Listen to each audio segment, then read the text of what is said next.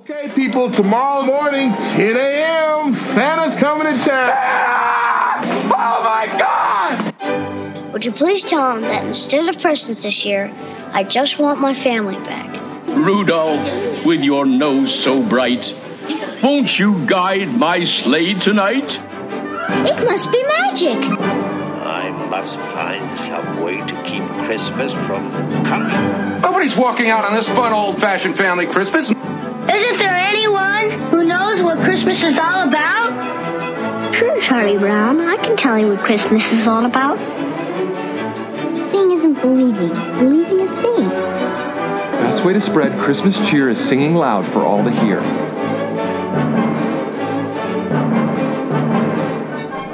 Welcome back to another bonus episode of Tis the Podcast, the podcast determined to keep the Christmas spirit alive all year, every year. That's right, 365 days of the long, long year. And thanks again for joining us for another Thursday installment of Another Christmas Story. This week's chapter, chapter 15, will be read to you by the incredible Michelle Kidwell of the Horribly Genius podcast. For once, I have zero housekeeping to go over with all of y'all prior to the chapter, so let's just kick it over to Michelle. Enjoy, y'all. Hello, I'm Michelle Kidwell from the podcast Horribly Genius, which you can find on Google Podcasts and Podbean. I'm also stoked to announce the launch of my new blog devoted to data science for kids, the Future Data Scientist Academy, that can be found at fdsacademy.blogspot.com. And I am over the moon excited to be here with you today.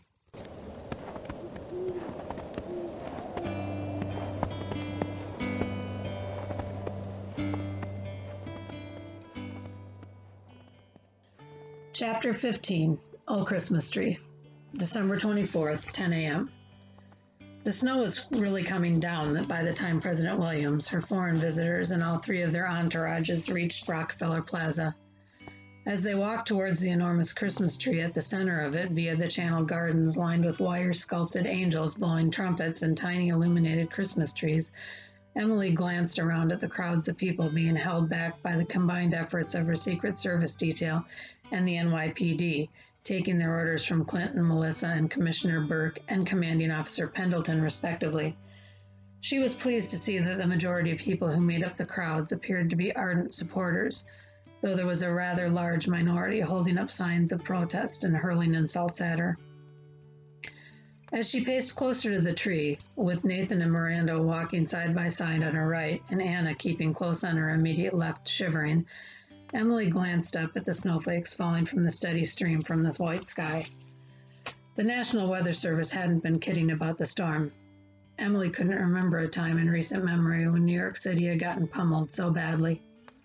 Anna, the president leaned in towards her chief of staff, careful to maintain a smile as she waved a hand in the direction of the crowds being kept at bay, flanking the gardens that she and her guests were strolling along. Do we have an update on Elsa?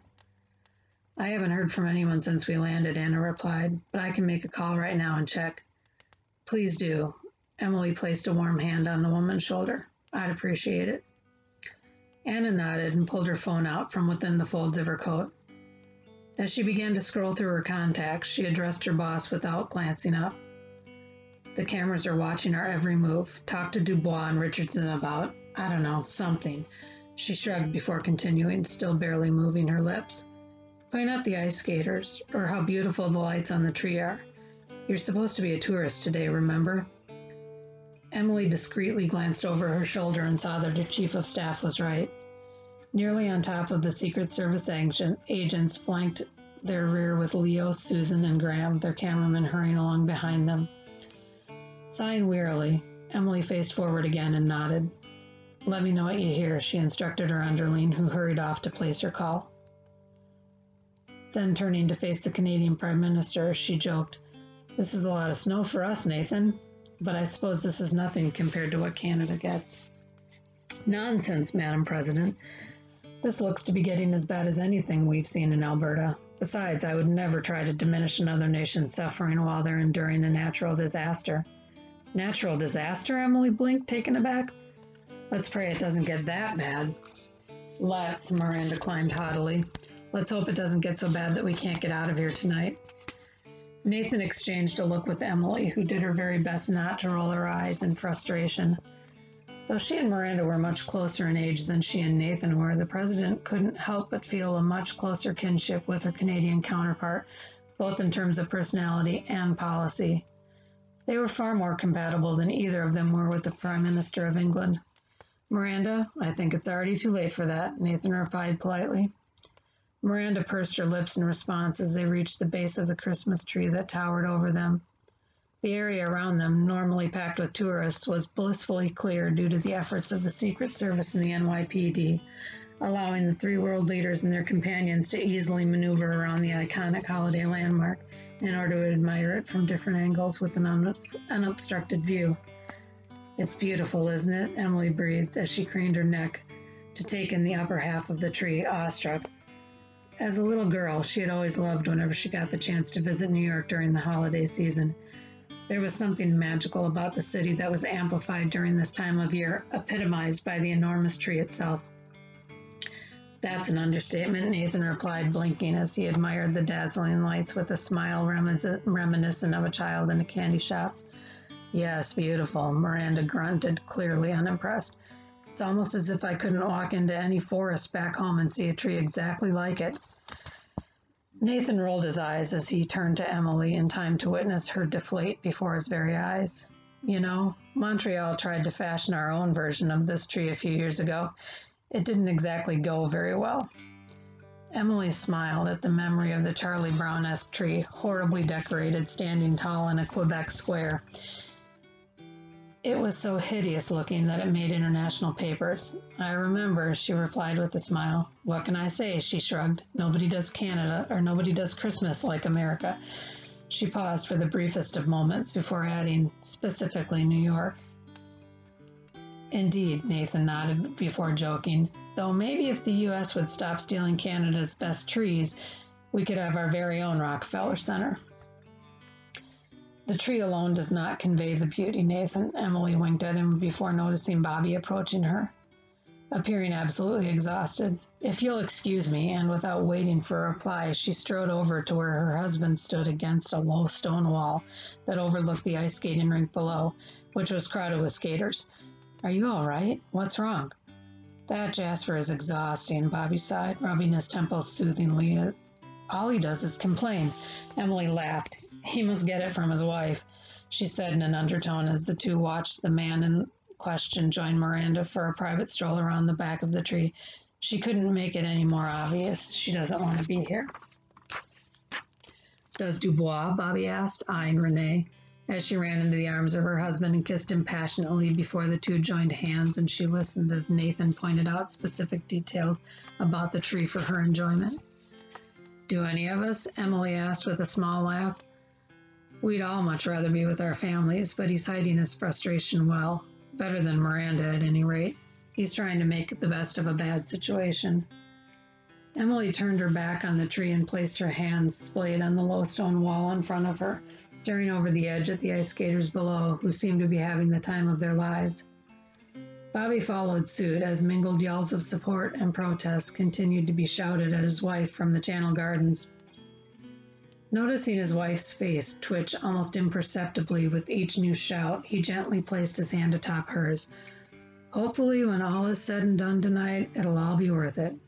Emily turned to stare at him quizzically. All of this? He waved his hand behind him before he waved it in the direction of the masses that had assembled for a glimpse of her. Getting stuck in Manhattan on Christmas Eve, having to deal with Miranda and Jasper, the protests? Emily nodded. We just need a Christmas miracle to ensure it all goes right in the meantime. Since when have we been above praying for a Christmas miracle? Bobby raised an eyebrow, causing Emily to laugh before pecking him on the lips in a moment before Nathan and Renee joined them. Madam President, all of this is so beautiful, the Prime Minister's wife stated as she stared over the wall at the skaters below. Do you ice skate? I haven't in years, Emily admitted with a smile.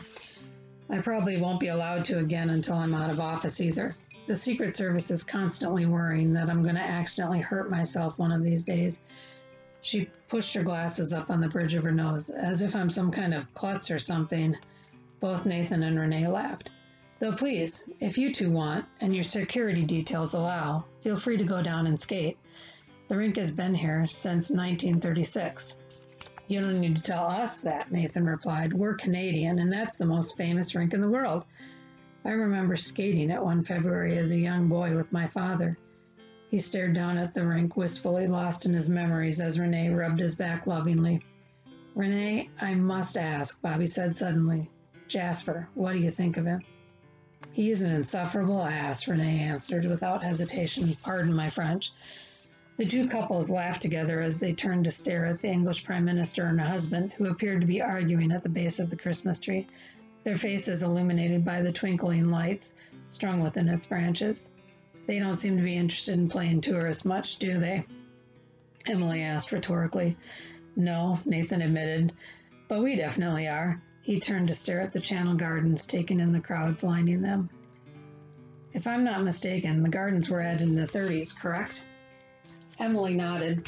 They've been here the whole time. The angels, however, were added during the 1954 Christmas season, I believe, and have been an annual staple ever since. The manger scene, on the other hand, she gestured towards the far end of the gardens where a beautiful life size nativity scene was erected, positioned just so, so that if anyone took a picture in front of it, they'd get the Christmas trees in the background of the shot centered directly behind him. That was added last year. She looked up into the Prime Minister's face, noticing the wired angels reflected in his wide eyes. Are you particularly religious, Mr. Prime Minister? Nathan laughed. I can't say that I'm an avid churchgoer, Madam President. I'm a man of science more than religion, but I do believe in God. Renee nodded her agreement. My parents, on the other hand, were very religious. He reached into the inside pocket of his blazer and withdrew a string of crystal rosary beads. These were my father. They were given to him at his birth by his godparents, and he gave them to me when I was born.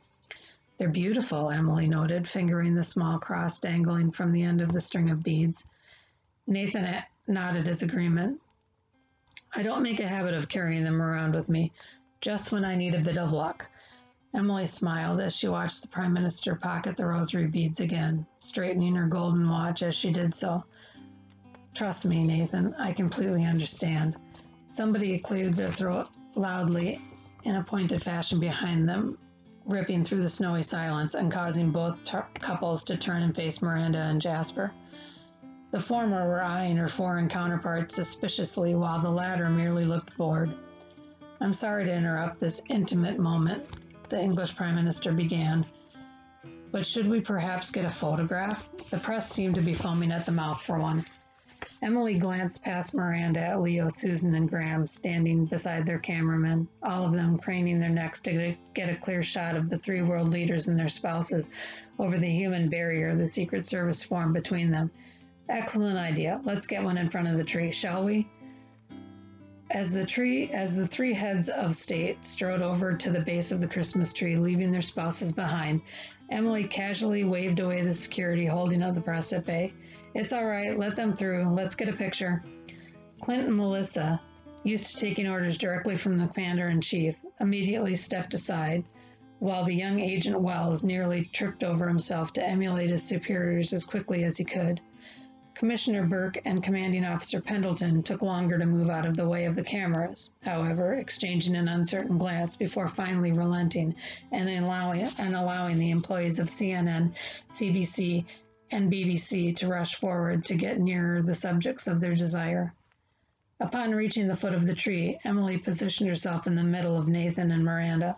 All three smiled, squinting against the falling snow, as cameras were shoved in their faces, and bright flashes began to quickly go off.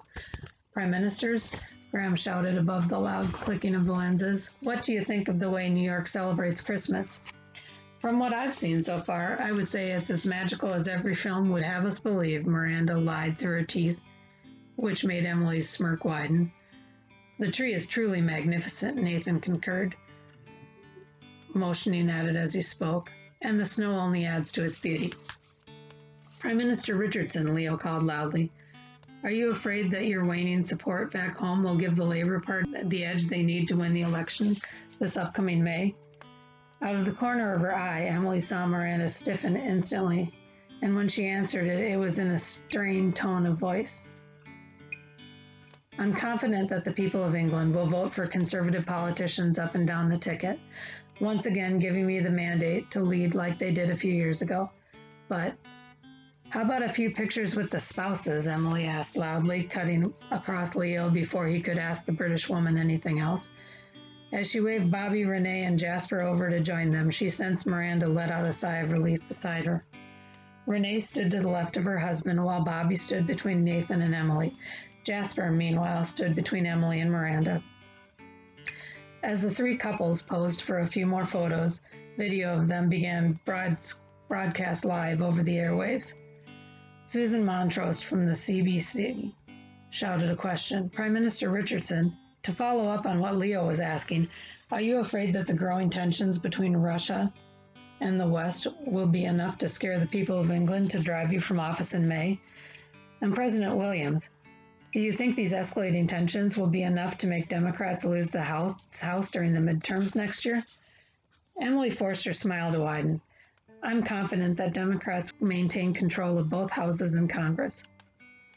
You know, I have enough faith in the American people and the citizens of our allied countries to realize that the current state of relations between the, rest, the West and Russia are untenable and a direct result of the failed leadership of President Thompson and the Republican Party. But thank you, that's enough for now. Anna hurried over, stepping in front of the reporters and the three world leaders.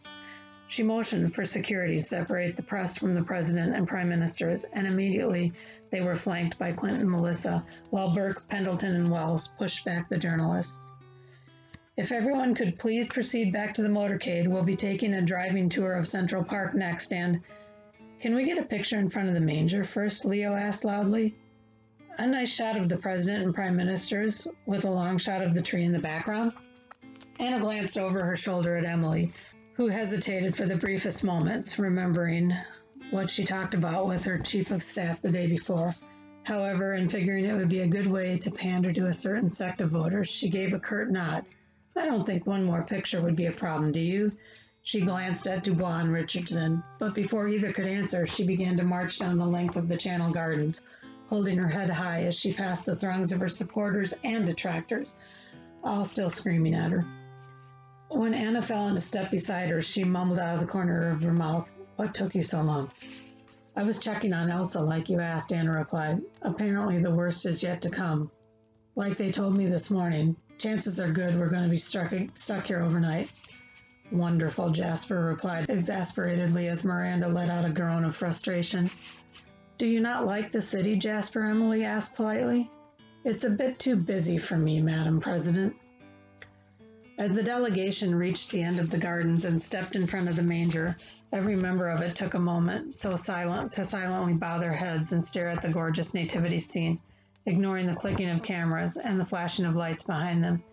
Emily said a silent prayer as she stared between the Virgin Mary and the baby Jesus, willing whatever higher power existed in the universe to allow the strikes against Russia to go as planned later that night. After their moment of silence, Emily, Nathan, and Miranda turned to face the cameras again, first getting a picture with their spouses before getting a picture with the three of them alone. Anna stood off to the side, watching the scene closely, and immediately spotted the moment the president discreetly attempted to catch her eye. Stepping forward again, she said loudly, Thank you, everyone. If you could please head back to the cars. As the reporters obliged, Emily let herself deflate a bit and gave her husband a peck on the lips. Enjoy your driving tour, she winked as Jasper passed behind her, her husband, who looked as though he'd rather be doing anything else than driving around with that man.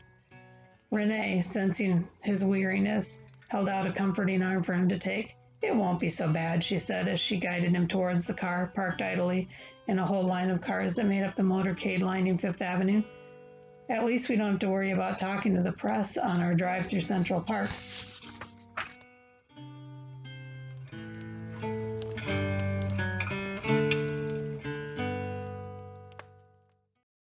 Thanks, Michelle.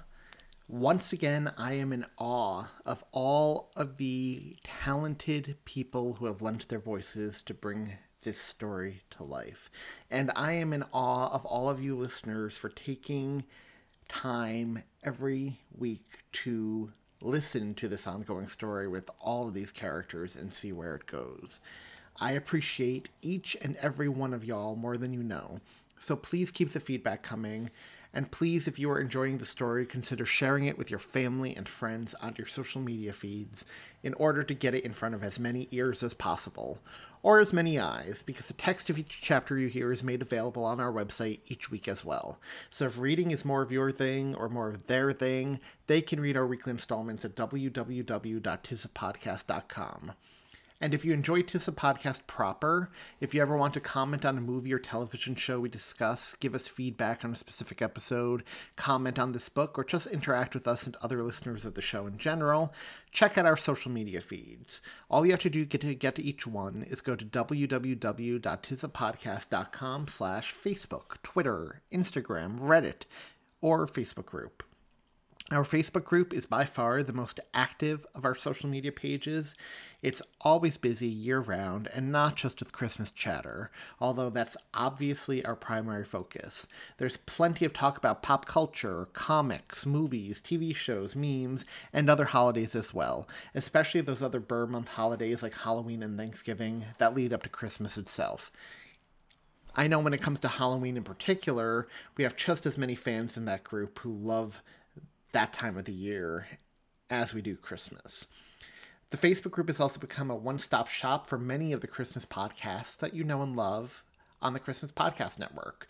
So not only will you find new episodes of Tis Tissa Podcast there and get to interact with Julia, Tom, and myself there, but you'll also find new episodes of Totally Rad Christmas, Christmas Clatter, TGI Podcast, Cozy Christmas Podcast, Advent Calendar House Podcast, all of your favorites, including Horribly Genius, which isn't a Christmas podcast, posted there as well, and find all the hosts of said shows you know and love on the website too always willing to interact with anyone and everyone about anything. And unlike many Christmas groups on the internet, other Christmas groups on Facebook and Reddit in particular, the Tis the Podcast Facebook group doesn't gatekeep. Whatever makes Christmas special to you, movies, television shows, family time, friends time, music, you can talk about it all. There may be a million posts about the same movies every year, but if that's what brings people joy, we welcome it. We don't gatekeep Christmas in this group or what Christmas is supposed to be, and we don't get snobby about what Christmas is and should be or what the group should be. We are inclusive to everyone, which not a lot of other groups on the internet can say, sadly a mini Christmas family has truly formed within that Facebook group, filled with people from all over the world from different backgrounds. And I know I speak for Tom, Julia, and myself when I say it's the thing we're most proud of when it comes to Tis the Podcast and what's come out of the podcast. But speaking of the podcast in general, if you want more bonus episodes, Christmas cards, enamel pins, ringtones, upcoming plushies and Lego sets. Check out our Patreon page at www.patreon.com slash tisthepodcast or www.tisthepodcast.com slash patreon. For as little as $1 per month, you can get full-length bonus episodes of the show. If you're not a patron yet, you might want to consider subscribing now because Patreon has been lit after a slow start to the year. There's so much new content going up and being recorded every week that I'm not going to list it all as I've done in weeks past. But I will say if you're listening to this episode on the day it drops, Thursday, May 13th, just yesterday, May 12th, we dropped an episode in which myself and Matt Yurick of TGI podcast discuss the movie Space Jam in anticipation of Space Jam A New Legacy coming out in July. Last week, May 5th, we dropped an episode in which myself and Ron Hogan, aka President Hot Dog of Filmstrip Podcast, and Lindsay Madison of Filmstrip Podcast and Gridiron Podcast discuss the Conjuring universe in anticipation of The Conjuring The Devil Made Me Do It coming out next month. And next week, May 19th, we are dropping an episode in which I am joined by Claude Belanger, Kim Cooper, and Matt Spalding to discuss and rank the six most famous live action Santa Clauses. On top of all that, we have plenty of stuff coming up in the pipeline to record. I'm already recording tons of content for October for spooky season. No joke, when we hit that month, patrons will probably get two or three bonus episodes per week. That's how much content I'm building up. So there's plenty of good stuff up on Patreon. There's plenty of good stuff in the pipeline. There's plenty of good stuff coming later this year. So again, if you're not a patron yet, now's the time to consider joining. And rest assured that all money we receive through Patreon goes into improving the quality of this show. Coming up on our main show this upcoming Monday, May 17th, I can't believe we're nearing the end of May already, you'll get to hear our episode in which Tom, Julia, and myself discuss the Rankin Bass special, The First Christmas, the story of the first Christmas snow. And on Tuesday, Tom, Julia, and I will be recording our episode on A Christmas Movie Christmas, which will drop in your main feeds on May 24th. Before that, however, on May 20th, the next installment of Another Christmas Story will drop, and this is sure to be one you don't want to miss. Because chapter 16 is quite a long chapter that focuses on Joey and Mary, and will be read to you by the incredibly amazing Nicole Little, who is a published author from Newfoundland, Canada. And as she has two kids of her own and runs a daycare, she is amazing when it comes to reading and doing voices and inflection, and her accent is amazing. So keep your eyes on your podcast feeds for all of that. So, once again, thank you all for your love and support. We couldn't ask for better listeners in the world than all of you. You're truly the best. We are so lucky we get to call so many of you legitimate friends, and so lucky we get to call so many of you family. So, do your homework. Watch The First Christmas, the story of the first Christmas snow, and a Christmas movie Christmas. We have lots of fun, exciting stuff coming up, obviously, but that's not the most exciting news we have. To reveal that, I'm going to kick it back to Michelle. I'd like to conclude with these glad tidings of grateful joy. Only 226 days until Christmas. Thanks, Michelle. Man, this year is flying. So get pumped because Leon Day will be here before you know it, followed by the 4th of July, after which all the back to school stuff starts going up in stores with all the Halloween stuff, and then Christmas in July is not far, far after that, and it's all downhill from there.